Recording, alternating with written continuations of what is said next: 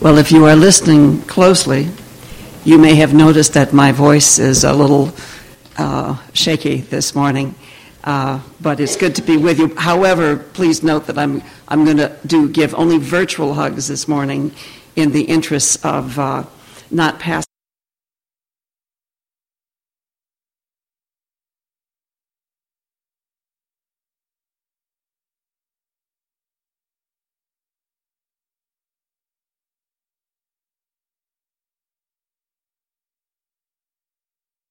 About spirituality in the everyday world of little children tugging and crying and and wa- and having to get your wash load in and having to get to work. Uh, Renita Weems is your writer. One of her excerpts that I absolutely love is the story she tells of how when she and her husband were first married, one morning she noticed that he, she, he put on his, shoe, his shoes and socks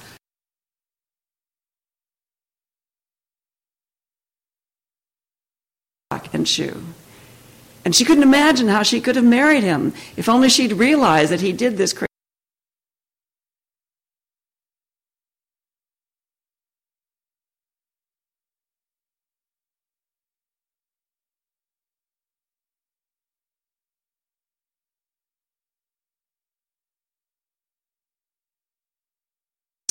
The time when God, the eternal, is silent.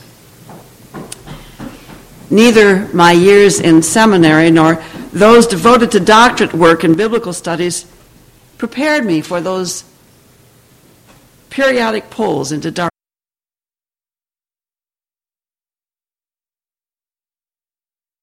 Walk through a burning corridor. Eventually, we have to accept that dying and rising, freezing and thawing, resting and rebounding,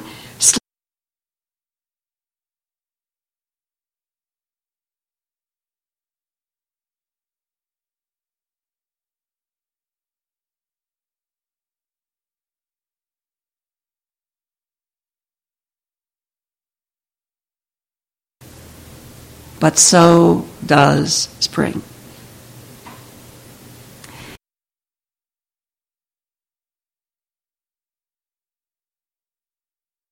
Sing praises to the Lord, O you, his faithful ones, and give thanks to his holy name. For his anger is but for a moment, his favor is for a lifetime. Weeping may linger for the night, but joy comes with the morning. Rebecca Parker, recently retired president of Starr King School for Ministry, where I did most of my seminary training, began her ministry in the parish. In her book, Proverbs of Ashes, she describes a visit to one of her parishioners, Maxine. At Parker's knock, Maxine puts down a letter from her brother Lyle telling of his most recent visit to the Mexican border with his wife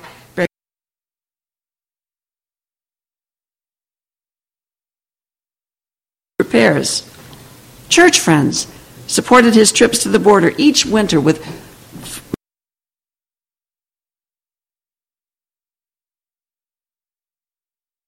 We almost lost him. Who would ever have thought that now he would be the one helping others?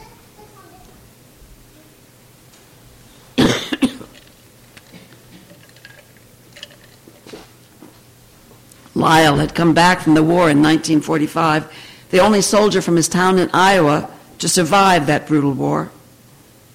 The town met his train with a band. The townspeople cheered him as he got off the train. The mayor came to greet him. But Lyle shied away without response. The man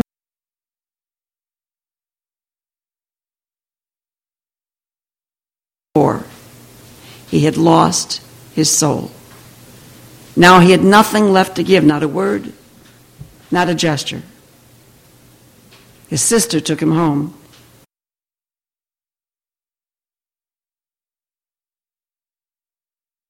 Day after day, week after week, month after month.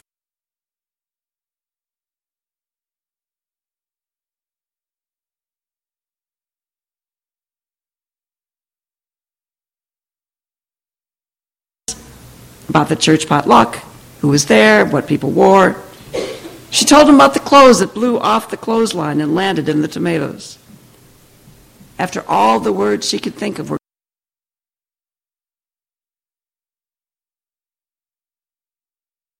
day after day, week after week.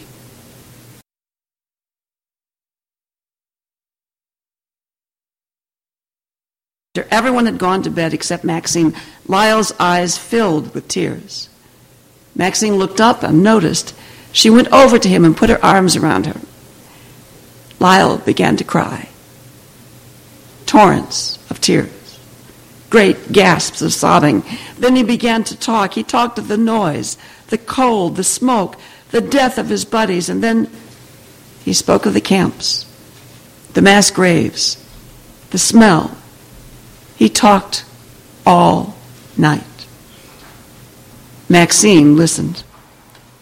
When the morning light came across the fields, she went to the kitchen and cooked him breakfast.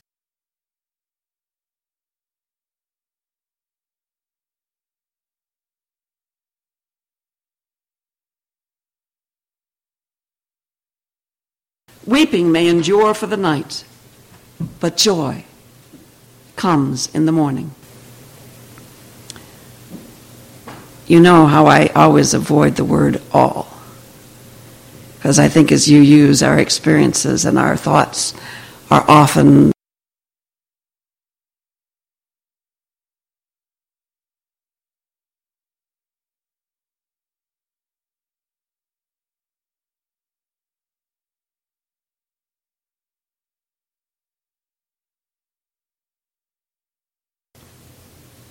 We all know nights when we weep or worse, cannot speak, cannot sleep, cannot weep. Whether those nights come after the horrors of war or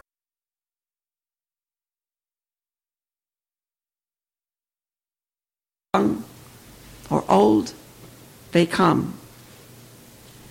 But can we believe that there will come an end to weeping?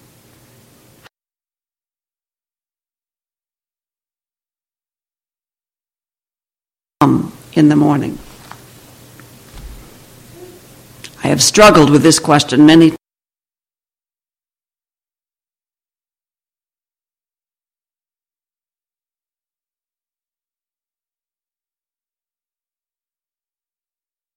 morning.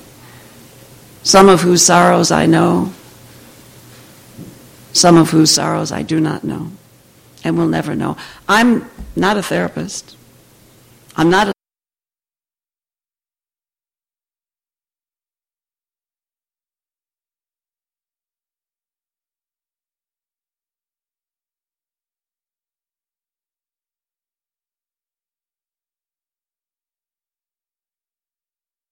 climate, the changing climate. My role is to bring some evidence that life is worth living while tragedy is still raw and our eyes are still swollen. My ministry is to witness that we are a part of something larger than ourselves that is with us even when we are alone, homeless in the night. But what spiritual resources do I have from our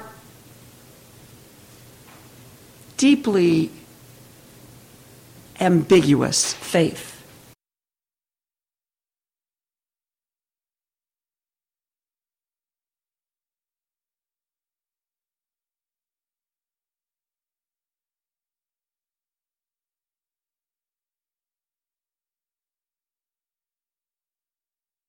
team when we are in need.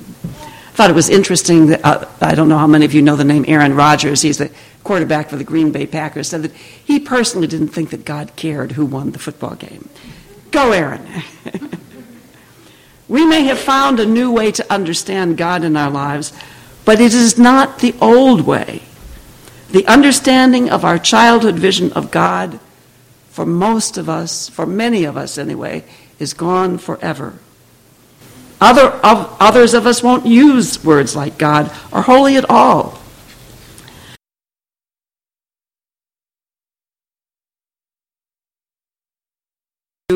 Us from disaster at the last minute, I can't offer the comfort of a divine plan that commanded our pain for some greater good. I don't believe in such a God.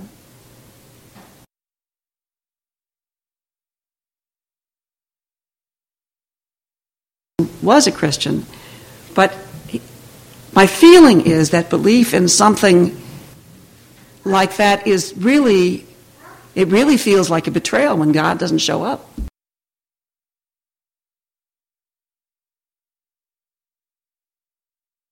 Rebecca Parker speaks at length in her book of her own protracted agony as she struggles with the reality, the results of childhood sexual abuse. She saw the abuse as the root cause of her two divorces. It led her to self mutilate, excuse me, self mutilation and attempted suicide. And I don't know if ever, any of you have ever met Rebecca Parker. But she's this wise woman, you know, and, and it's just, I, I remember when I was reading this book how hard it was to imagine that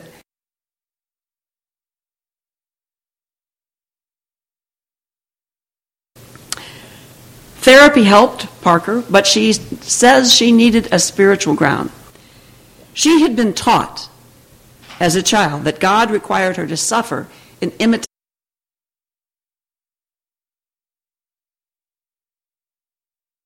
She considered it not only false, but destructive.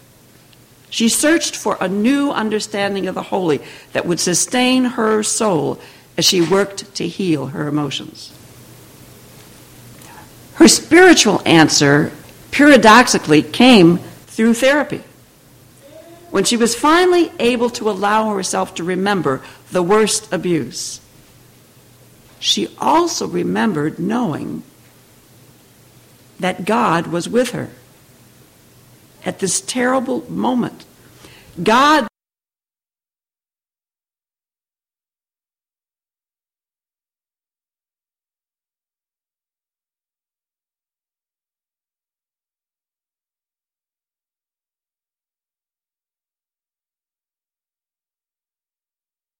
an embracing presence with her at the moment when the abuse was worst.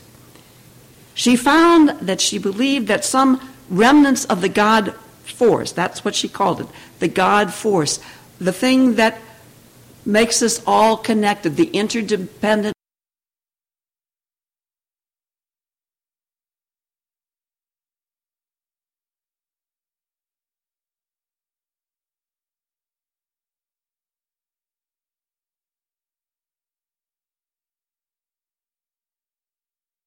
Enough to prevent him from killing her. At some level, the abuser was just able to maintain some sense of relationship with the tiny life beneath him that allowed her to survive.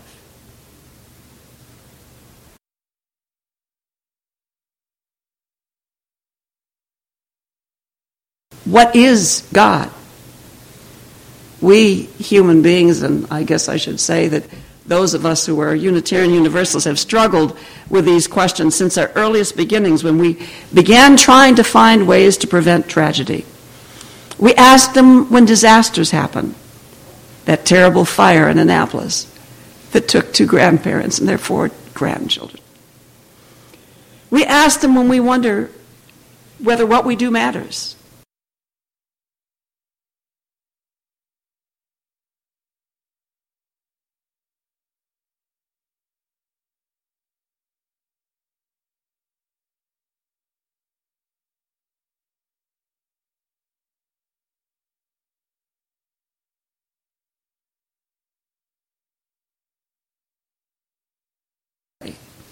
This mother God arranges our marriages, brings us children, stays by our side when we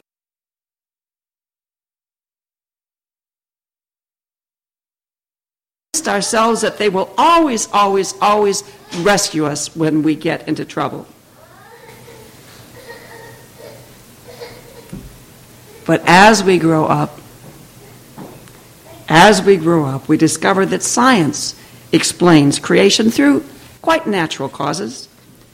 We feel that we make our own choices for a mate, they're not made for us. We may pray for help sometimes, but nothing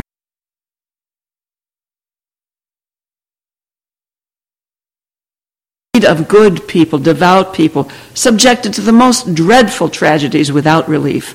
We realize that despite our fervent prayers for healing, all of us must eventually die.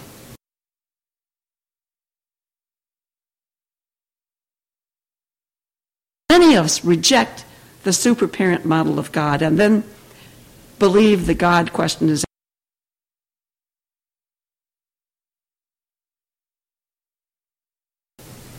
Rebecca Parker suggested that our dictionaries need additional definitions of God. Yes, Virginia, she says God really does exist, though God doesn't own a sleigh and 12 speedy reindeer. She doesn't attempt to describe all of what God might be. This is not a systematic theology that she proposes. She focuses instead on one aspect she sees of the holy, which she calls presence.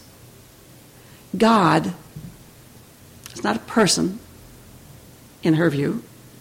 It is the impulse to create, to care, to love.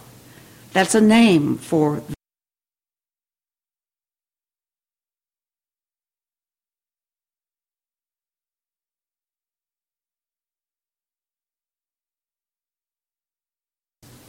Or another way of phrasing it is that God is in our voice, our hands, our feet. We are part of something larger than ourselves, something that includes all of creation, something that is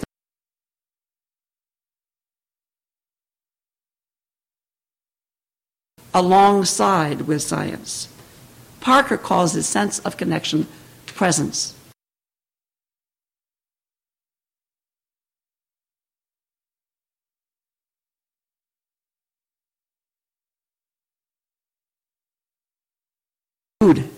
Shelter, love, success, independence. Much of our lives are focused on these goals.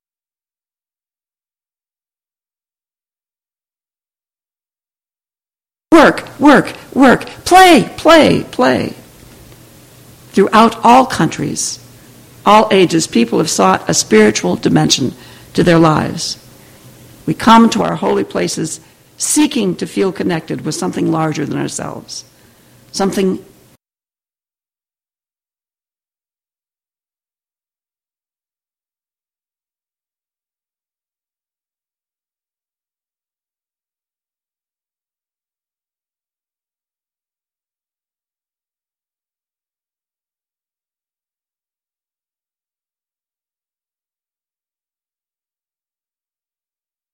something that makes our life, that gives our lives worth and purpose. The holy enters our lives when we experience this relationship to something larger than ourselves.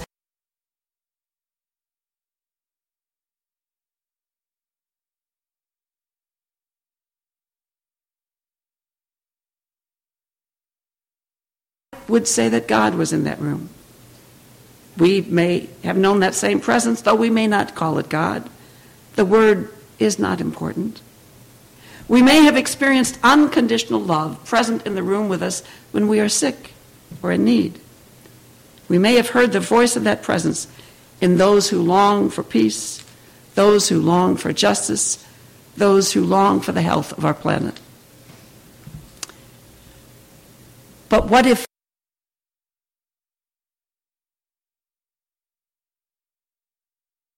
to give physical form to the holy. For most, most of us, it is, I probably shouldn't even say most. For some of us, for one or two,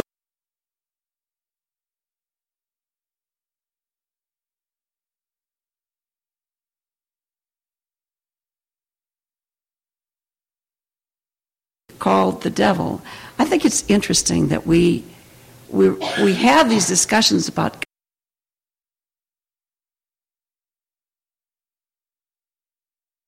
of is there a force of evil that that is behind the Adam what was Adam Ganza the you know the, the, the people who do such terri- terrifically horrible things. God was there in little five year old Rebecca's discovery that even at that moment, she was not alone. Something of that bond that unites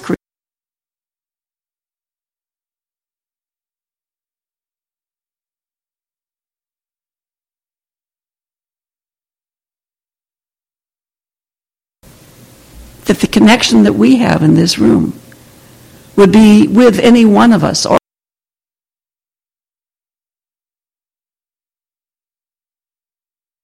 that somehow we could feel that this community was with us. Because surely, if any of us knew about it, wouldn't we be thinking about that person and caring about that person? To me, that's that presence that she talks about. That's the hard part of theo- Parker's theology.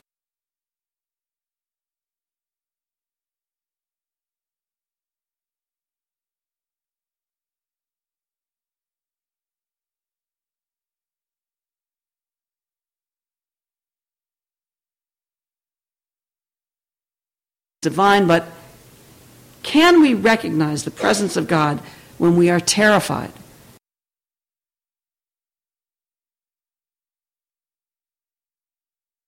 In the night, tempted by the devil inside ourselves, or when we alone, or when we are alone facing pain and grief, or when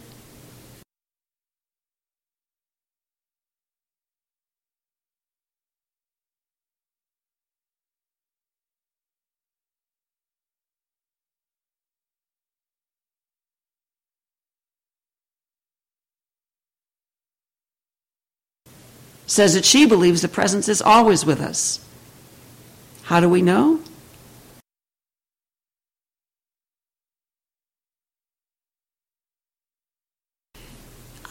I would like to throw out the idea that one answer may lie in the experience.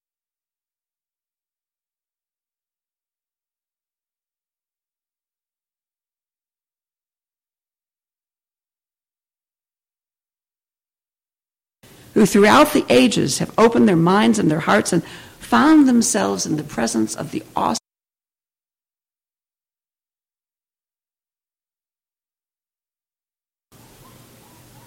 A heart that embraces us.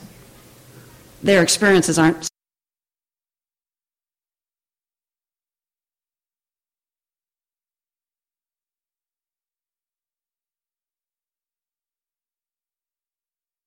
circumstantial evidence. We may at least consider their experiences, not one, not two, not five, not ten, not a hundred, but billions over the centuries.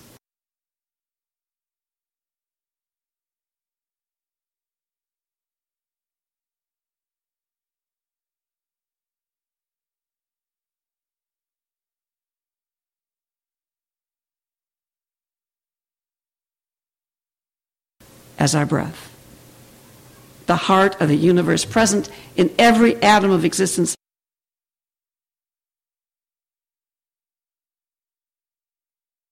Cannot walk beyond the light. The light is always with us, waiting